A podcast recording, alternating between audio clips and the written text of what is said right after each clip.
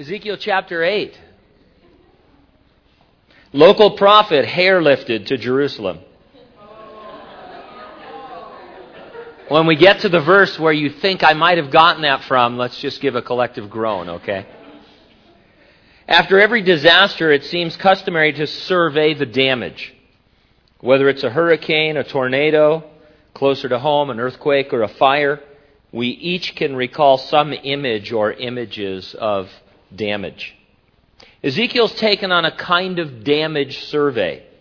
In a vision, he finds himself at the temple in Jerusalem. He's home at Tel Aviv, but he finds himself transported to Jerusalem. In his case, the damage to be surveyed was still in progress, and it was a spiritual damage being wrought against the temple of God in Jerusalem. And so we begin in verse 1 And it came to pass in the sixth year, in the sixth month, on the fifth day of the month, as I sat in my house with the elders of Judah sitting before me, that the hand of the Lord God fell upon me there. Chapter 8 begins a new section of the book. Through chapter 11, Ezekiel will be given a new set of visions. In them, he will be shown the condition of the Jews back in Judah. He is in captivity in Babylon at Tel Aviv. Uh, there are those back in Judah. Nebuchadnezzar has come twice to Jerusalem, uh, and he will come a third time uh, to destroy Jerusalem. It was around September of 592 BC. We're given a pretty exact date. Uh, Ezekiel recalled the exact date. We talk about knowing where you were on, say, the day Neil Armstrong took one small step for man or one giant step for mankind. I can remember. You probably have a few spiritual dates like that yourself, I would hope. Dates on which God met you in a very special way. Maybe those of you who are saved as adults, the, the day you got saved, and then some other special things that the Lord did for you in your life. Hopefully, there'll be more of those as we wait for the Lord. The elders came to Ezekiel. It's a good sign when leaders are seeking the Word of God. We're not told why, they just they came we know from earlier uh, reading that Ezekiel didn't go out to them, they had to come to him, and so they were seeking the Word of God. It's also good for them, leaders, to seek a word from God, which would be more technically accurate to what they were doing. With God's inerrant, authoritative Word to anchor us, we need to be seeking direction from Him. Where does He want to lead? What doors is He opening? And which are shut or shutting. We are a people of the Word and the Spirit. It's not being led by God, by His Spirit, to simply determine decisions and direction based on my own wisdom. I, I, I need to wait on the Lord. Especially in some of the uh, bigger life decisions. I, I, was talking to someone yesterday who's uh, contemplating a, a life decision, and and I said, well, you know, we went over the pros and cons. And, you know, probably you guys have been taught, and you do the, you know, you, you get the yellow pad out. It always has to be a yellow pad. This doesn't work on any other. I've tried. Have you tried this, anything on white pads? It just doesn't work. I mean, they have white pads, and actually they have all kinds of colored pads, but only yellow pads are uh, spiritual. and so you draw the line, you know, and you got pros and cons, or how come it's not ever cons and pros? You know, I get, but it's always pros and cons, and here are the reasons, you know, for doing something. Oh yeah, well, yeah, whoa, yeah, you know. Well, here are the reasons for not doing it, and and you weigh all of that out, and using all your wisdom and stuff, and you know, sometimes that's not enough because uh, you know there's some there's some con decisions in the in the Bible, aren't there? There's some things that if you were just left to your own decision, you wouldn't do it. Or Paul the apostle, I mean, he's trying to go to different places. He goes, Hey, I'm going to go over here and preach the gospel. And God says, No, you're not.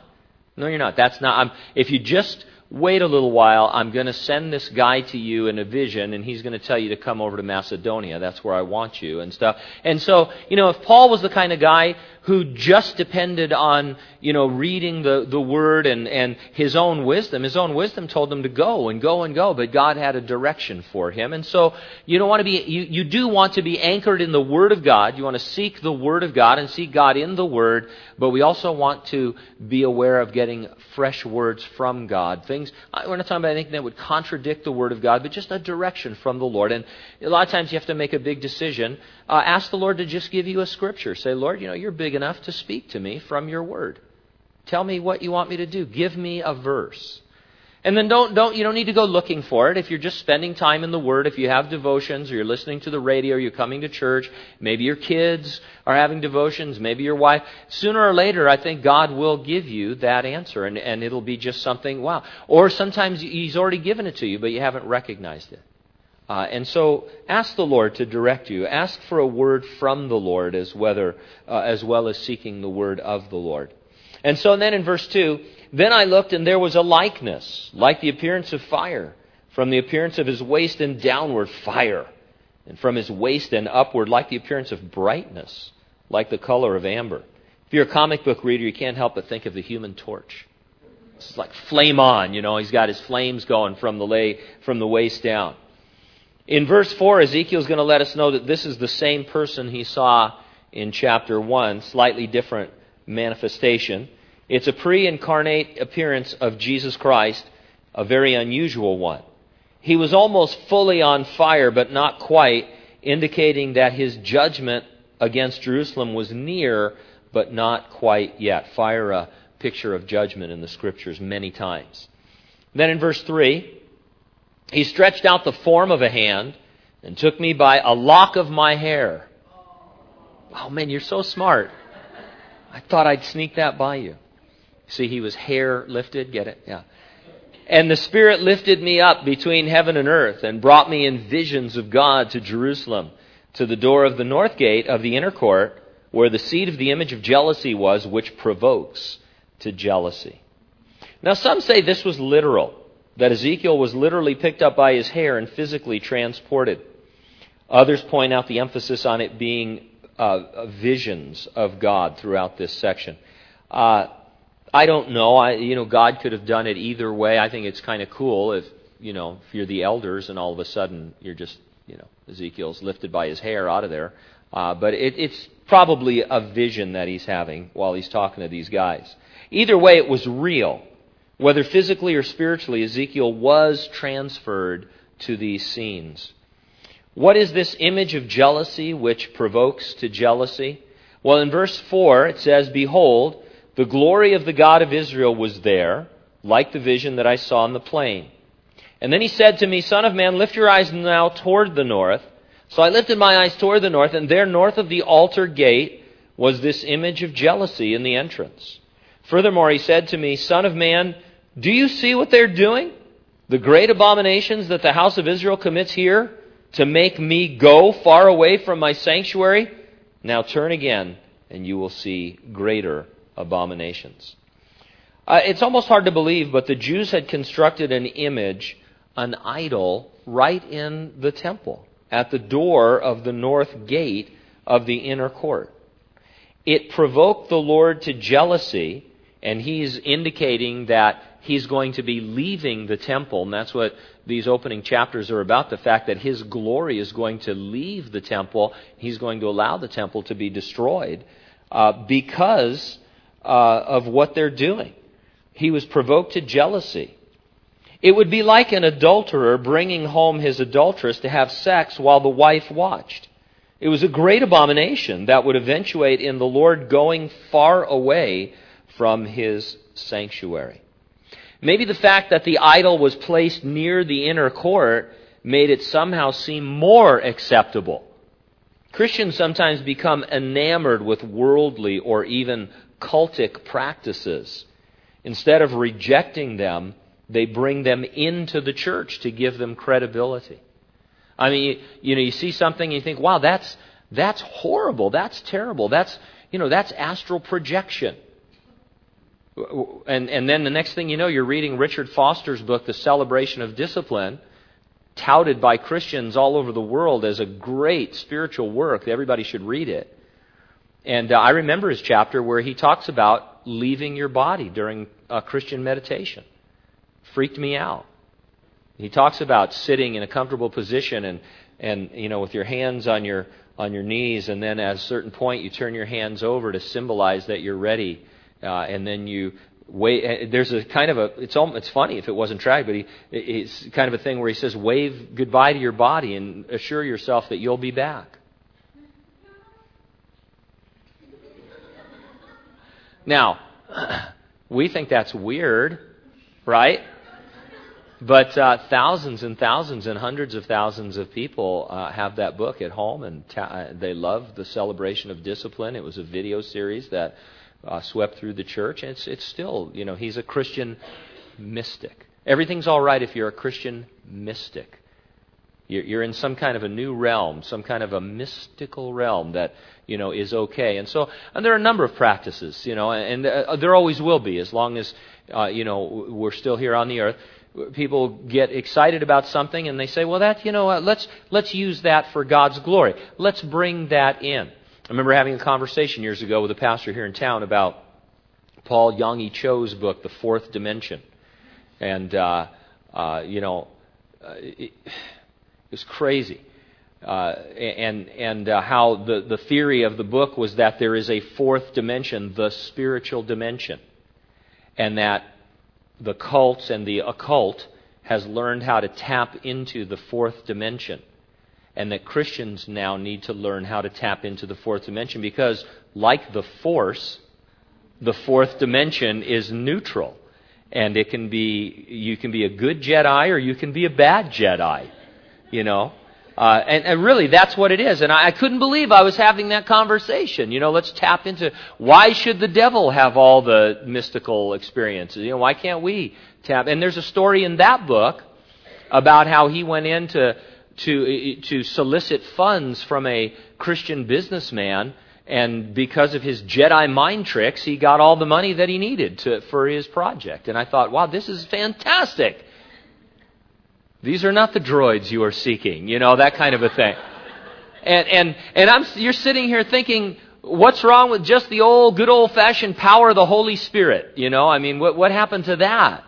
And so we bring these things into the church. We give them Christian names or we sell them in Christian bookstores or we do, and it's, it's bringing this idolatry into the temple and we say, well, it's okay because it's here. It's, it's not out there anymore. It's here and it's, it's something that we want to tap into and it's real and it works. And so let's be doing these things. And, uh, God says it's an abomination. It's like bringing your girlfriend home when you're married and asking your wife to, to accept that. I, I think 99.9% of us would think that's weird, and the other 0.001% needs counseling. Uh, you know, so that's what the Lord's saying. I was jealous, and I'm going to leave. I'm going to leave the sanctuary because of what they're doing. Now, as bad as they're having set up an idol, oh, this is just the beginning. Verse 7 So he brought me to the door of the court. When I looked, there was a hole in the wall. And then he said to me, Son of man, dig into the wall. And when I dug into the wall, there was a door. He said to me, Go in and see the wicked abominations which they are doing there.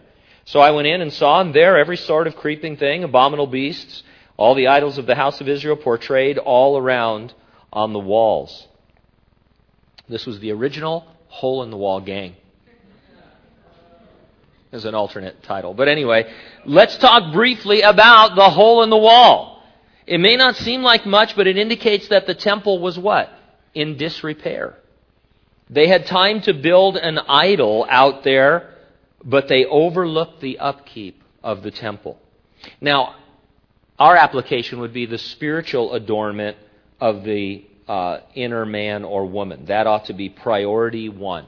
We ought to be working hard, disciplining ourselves to adorn ourselves spiritually with those spiritual qualities that the Lord says are beautiful, those things that are of grace and mercy and forgiveness and all.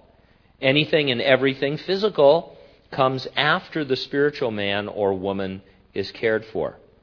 Now, even though our emphasis is on that spiritual person, the physical things God provides ought to reflect our passion for Him too. There's nothing wrong with keeping, say, the church clean and inviting. I've performed weddings at too many churches that are just, uh, just a mess. Uh, you know, I don't know. You you rent these churches, and it's like, wow, who who lives here? You know, I mean, what? It's like, you know, is there? Does nobody go to? Does nobody notice that the garbage hasn't been, you know, and that there's dusting, and that there? I mean, it's you know, it's one thing. Uh, to to do your best and and but it's another thing to just ignore things. I mean, a lot of churches maybe it's because I'm just obsessive. Uh, but I mean, you know, you notice things, right? You go to people's houses and you notice things. That's why I never let anybody in our house. They notice things. No, I'm just kidding. Not about noticing things, about letting them in. But anyway, garage, yes, but not the house. Any, I'm just kidding. but, you know, I mean, there's nothing wrong. I mean, I love the way the, the building here is kept and stuff. And, and, you know, it doesn't become an idol. It's not something that you, you want to do above ministering to people. You know, spiritual adornment. But how we take care of the things that God gives us and what we do with the things God gives us, I think, say something about our relationship with the Lord as well. Now, the idea of Ezekiel digging a hole and discovering a door, this indicates to me that this was sort of a secret activity in an area kept somewhat private. Uh, and, and uh, you know, the temple was a big place, uh, and there were areas that uh, were somewhat private. Now, on the walls, he saw representations of creeping things and abominable beasts. Uh, uh, the abominable part, you understand, just means the, they were given over to this idolatry. And so this is just a collection of different beasts and animals. And commentators are almost universal in saying this was a form of worship that they borrowed from Egypt. Now, this is always interesting to me because Egypt was the place the Hebrews were held captive for 400 years. Not these guys, but their ancestors. It was a place of bondage and captivity and hard labor. Now, in a sense, they returned to Egypt, at least philosophically, to what they had been delivered from. If you were saved later in life, chances are there are a few things you were delivered from. What a, what a glorious experience that was, wasn't it? For those of you who were just in bondage to some habit, uh, you know, whatever it might be and, and to just come out of that clean and, and in the grace of God. What a beautiful thing that was. If you were saved at a young age, you might not ever have gotten enslaved to certain habits, but still you could say that you were delivered from them in the sense that you were kept from being enslaved by them. And so God is a God of deliverance for His people. He's either delivered you from them actually, or He's kept you from them. Maybe you had a godly upbringing or godly parents and you, you never got enslaved and there was a deliverance that way. Does it make any sense to return to those things or to turn to them? Well, no, it doesn't. But we can do it, uh, and we do against good spiritual sense. Uh, there's probably a million reasons for it. Usually, uh, we think that we can stand when we really are going to fall. Uh, you, I, to me, the key reason is as you continue to walk with the Lord, you feel like God is strengthening you. You become a stronger Christian. Uh, and so you think, well, some of the things that I was doing weren't as bad as others. They're not really sin. I gave it up back then because it was really holding me back, chaining me down. I, I didn't feel like it was bringing glory to the Lord. But nah, it's kind of neutral, you know. Now, if I nine out of ten Christians, you know, don't have a problem with it. It's in the gray area, and so you know, I just go back into that and and uh, allow. You know, I can stand in in in that area. I won't I won't fall. Uh, and and you know maybe that's true, maybe that's not. But why you know why return to things that God has delivered you from? Uh, it, you know, there's plenty to do as a Christian. There's plenty of ministry. Uh, plenty of learning, plenty of devotion, plenty of whatever you want to do as a Christian. Uh, why turn to those things if you've never been enslaved? Uh, you know, why can't you? Why don't we ever learn from people? You know, we never learn from people who uh, turn to sin or who are enslaved by these various things. We always think that we're going to be the exception. Uh, and so these guys, you know, uh, turning back to Egypt, as it were, and trying to have what I'm sure they thought was the best of both worlds. Verse 11.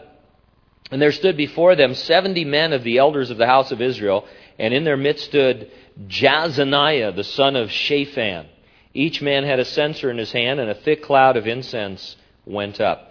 Now, the Jewish Sanhedrin, the ruling council of 70, isn't formed until after the Babylonian captivity. So they, that's not these guys. These are just the regular old 70 elders, the men who uh, were the representatives for the nation of Israel. Incense usually represents prayers ascending to God.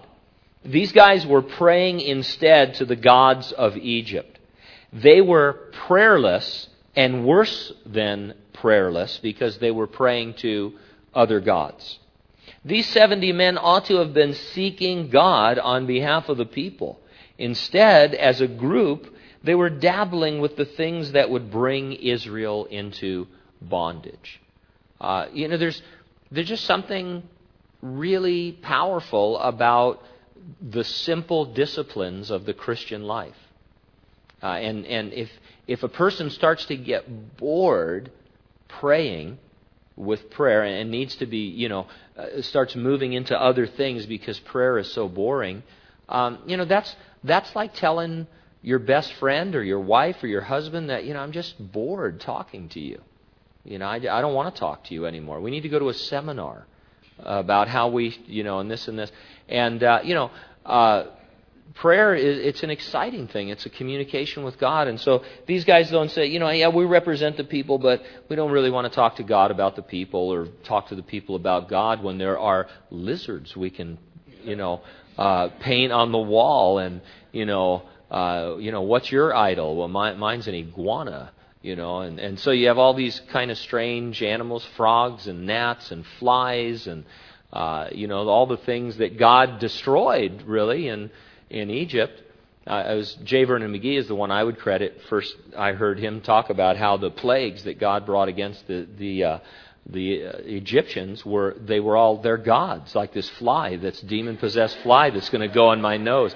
This will go on YouTube. If it gets closer, I'm going to suck it in so we can put it on YouTube pastor sucks in fly, keeps preaching. What a hair lifting experience that was, you know. So anyway, uh, is that the is the is that the fly that was on the thing? Yeah, he was up there before bothering me, and now you know I sent him vibes, and now he's coming to me. But uh, I quit using grease in my hair. It must just be my oily skin, my olive oil charm. But anyway, and so you know the the, the plagues were against the gods of, of Egypt. They destroyed the gods of Egypt. You want to worship frogs? Have some frogs. Here they come. You know, you want gnats, you want, you know, and so, so here these guys, they should be praying, and instead they're doing their incense jive to these, you know, bugs and scarabs and whatever kind of weird thing that they could have. Now, Shaphan is mentioned. He was the scribe who had rediscovered the book of the law and read it to King Josiah. Uh, and, and, and, you know, and it brought revival under King Josiah. It was that activity that fueled a reform and a revival. Now his offspring, several generations removed, Jezaniah, stood in the midst of the 70 elders. He may have been some sort of a leader among them someone they looked to for insight into these Egyptian gods and practices. In fact, if there is a correlation to Shaphan uh, reading the word of the Lord to Josiah, it could be that Jazaniah was reciting to them how to worship Egypt style. I mean, somebody had to rediscover this, and you know, this, I'm speculating here, but it's clear that Jazaniah had something to do with it. And, and the thing that the word wants you to get here is that godly heritage but man, he was blowing it. Uh, he had turned away from following the Lord uh, to something else. And now I've completely lost my place. How does that happen? You know, I love electronics. Uh, fill in here for a minute while I. What? What? Okay, here I go. Well, no, it's not page eleven. Christians. Oh yeah, there it is. Man, oh I know, I pushed the wrong button. This is my Sony PS, PRS uh, 505?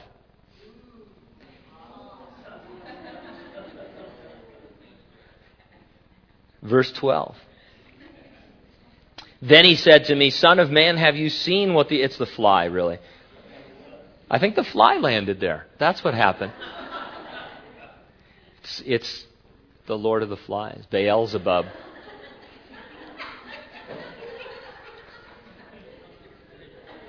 I have a funny story about Raul Ries, but I'll save it for another time. No, I'll tell you right now. I was listening. I was a young Christian, and uh, you guys know who Raul Ries is. He's a he's a wonderful pastor in Southern California, one of the Jesus movement guys, and he has trouble with words. He's a Hispanic background, and he just says crazy things. You know, I mean they're great. He's really, I mean, really brings conviction. He's filled with the Holy Spirit, but he just he's noted for saying just crazy things. And so one time he was in the Old Testament, he was talking about uh, Baal. and he said that Baal, he, he was going, Baal is the god of the flies. Actually, in the Hebrew, he's the god of the fly poop. because the people, they would see these little things on the poop, and then they would turn into flies, and it was like life coming from poop.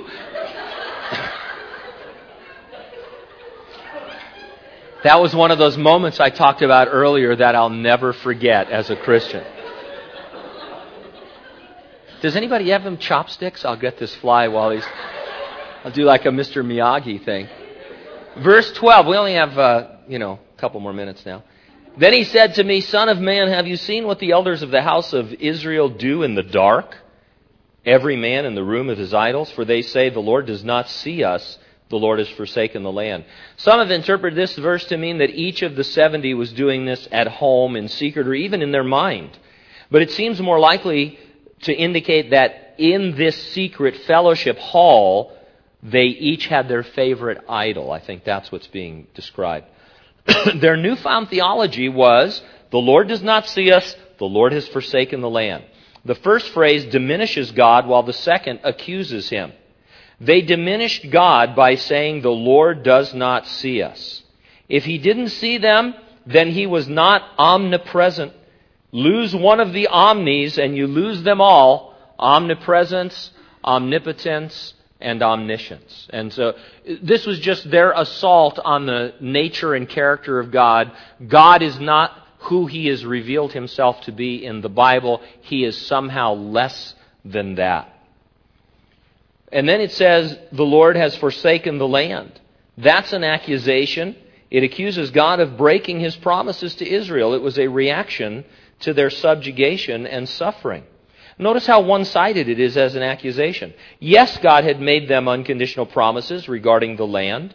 He's still keeping those promises today. Israel's back in her land, even though the Hebrews still have not repented and turned to their Messiah, Jesus Christ. There were also conditional promises, and that's what they're leaving out in this accusation. Disobedience would bring discipline. This supposed problem of suffering is an argument or an accusation that is frequently raised against God. It doesn't take into account man's free will and the entrance of sin into the universe by the exercise of that free will. What is the answer to the accusation? Take a long look at Jesus. He came and suffered as a man to overcome sin. He suffered and died so that you and I might live. Why does suffering continue? Because God is not willing that any should perish, but that all would come to repentance. Suffering continues because God delays his deserved judgment upon sin, waiting for more to be saved. Verse 13, and he said to me, Turn again, and you will see greater abominations that they are doing. So he brought me to the door of the north gate of the Lord's house, and to my dismay, women were sitting there weeping for Tammuz. Now, this is the only mention of Tammuz in the Bible. From what I can gather, he was a Babylonian agriculture and fertility god. He was thought to die each autumn and winter, and then he would return to life each spring, following the course of nature. It was the time of year that, in their worship of Tammuz, the women ritually wept at his demise. Oh, Tammuz, come back, please. You know, and then they would have all these different rituals. Weeping, though, wasn't all that took place. Vile, immoral sexual practices accompanied the worship of Tammuz. Verse 15 Then he said to me, Have you seen this, O Son of Man? Turn again. You will see greater abominations than these. So he brought me into the inner court of the Lord's house, and there at the door of the temple of the Lord, between the porch and the altar, were about 25 men with their backs towards the temple of the Lord and their faces toward the east, and they were worshiping the sun toward the east. Now, in the service of the temple, the priests were divided into 24 groups called courses. Each group or course served in sequence. There were too many priests to all serve at once, kind of like our usher crews. Too many ushers to serve all at once. Uh, and so we've divided them into courses. I think we should just start calling them courses. Why not? Well, I want to be biblical. I always want to be as biblical as possible. Uh, and so they, that's what, there were 24 courses of priests. The number here is 25, so that would represent all the courses of the priests plus the high priest. And so what we're learning here is that all the priesthood had literally turned their backs upon God while they were worshiping the sun. They just turned around and, and turned their backs to the presence of God. You have to understand, God was still present in the Holy of Holies. His glory was there. His physical manifestation was there, and they turned their back to that to worship the sun. Verse 17, he said to me, Have you seen this, O Son of Man? Is it a trivial thing to the house of Judah to commit the abominations which they commit here? For they have filled the land with violence. Then they have returned to provoke me to anger. Indeed, they put the branch to their nose. Ezekiel had seen a lot of abominations. They were not trivial in the sense that they greatly affected the daily lives of the people of God. Uh, whether a people worship, what a people worship, affects society. Uh, you know, we, there's a myth that we promulgate or promote. I don't know what promulgate means, so I'm going to use the word promote. I think it's the right word, but it's one of those big words. Uh, there's a myth that you know it doesn't matter what a person believes, you know, and we want to keep religion out of the different you know social things, and everybody's going to be separate, you know, with their own religion and stuff like that. But it, it makes a difference within society whether people worship and what people worship. Violence is a sign that people are no longer worshiping God. It indicates they have no regard for the fact that man was made in the image of God. They're no longer respecting life from a biblical standpoint, and the end result of that is, rather than peace, is violence. And so it should concern us that our nation is filled with so much violence, both real and what we would call gratuitous. Gratuitous violence doesn't make it okay. And I've challenged myself on this. I love gratuitous violence like the next guy. You know, man, that guy's going to get it at the. All the good movies are movies where somebody's just going to get it at the end. You know, I mean, you know, he's wow. You know, yeah, yeah, this is it. And then they usually get it two or three or four times. You know, they die and they're not really dead, and you know, and stuff. And it's like, and uh, you know, it's just. But violence, that kind of, you know, it, it, awakening that kind of sentiment and just the real violence in our society, not a good sign. Not a good sign. It indicates we have uh, less and less regard for the fact that man was made in the image of God. Violence was one of the reasons God judged the world by the great flood. Uh, it's no small matter in the eyes of God. The Lord said, They have returned to provoke me to anger. The people took it for granted God would defend the temple no matter their spiritual condition. They were provoking him. Go to the temple, there's an idol. There's a secret room where the elders have their scarabs and lizards on the wall where they're doing incense to there. Outside, their women are, are wailing for Tammuz. Uh, the priests are with their backs to the, to the sanctuary, worshiping the sun. Um, these are acts of provocation, provoking God to leave. It's evident that he wasn't well wanted there, that he wasn't welcome there in his own house. In fact, it says here they were putting the branch to their nose. Oh! I don't know what that means. Commentators have no idea what that means. And I, you, I'm not even going to give you some of the things that are so weird. You know, you look that up. Just Google that if you're brave.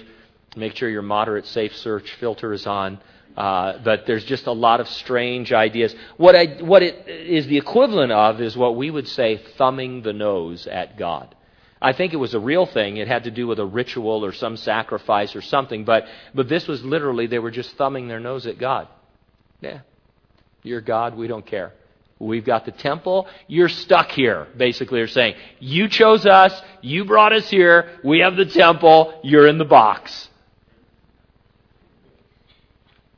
Watch us. We're going to build idols and worship the sun and wail to Tammuz because he's cool. And, uh, you know, and God says, well, you're just provoking me. And you know what? I'm going to leave. Therefore, I will also act in fury, verse 18. My eye will not spare nor will I have pity. And though they cry in my ears with a loud voice, I will not hear them. Oh, what kind of a God would do that? Well, I keep putting this kind of declaration in the image of a child who deserves corporal punishment. If they've earned their spanking, no amount of crying can change the inevitable.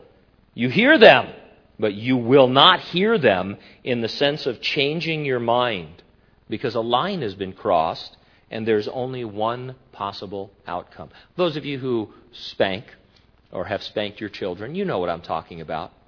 You don't want to do it. You don't want to do it. You're begging them not to do it. Please don't do that. Please don't do that. I'm only going to tell you 27 more times not to do that. You know, or whatever your limits are and stuff. And then there's a clear demarcation. Please don't stick your tongue out at me. I'm going to have to, you know, if you stick your tongue out at me, I'm going to have to spank you. All right, get a spanking. I'll never do it again. I'll never do it again. I didn't do it. I, I didn't understand. I thought you meant tomorrow. Uh, you know, uh, or whatever. You know what I'm talking about? The argument. I'm listening now. I'm listening. Everything's fine. I'm. It's it's over. Please, you know. And but you know, it's it, you can't listen to that. You hear it, but you can't listen to it. You can't hear it because this is the only possible remedy now. And, and we're going to deal with it. And so that's all God is saying. Only on a national scale, it gets pretty hairy. Uh, you know, he doesn't take them each individually out uh, to the woodshed, as it were, he brings Babylon in and says, hey, you know, this is a national spanking, and it's going to go pretty badly. Ah, but afterwards, the discipline yields its pleasant fruits. And so Ezekiel was hair lifted to Jerusalem. You and I, we're going to be airlifted to the new Jerusalem, aren't we? The resurrection and rapture of the church is imminent. There's also a bunch of uh, allegory and image here that I won't go into. I'll, I'll leave you to figure that out because it's fun. But essentially, the Jews come in and they set up an idol in the temple, and the Lord's glory leaves. Uh, in the future, the Antichrist is going to come in and set up an idol in the temple, and the Lord's glory is going to come at the end of that. And instead of his people leaving, they're going to come to him. And so there's some parallels that you can work out. But as far as we're concerned, we're going to be airlifted to the New Jerusalem. The resurrection and the rapture of the church is imminent. Meantime, survey your life for anything that is causing or might cause spiritual damage. Get rid of it. Get ready. Amen. Amen.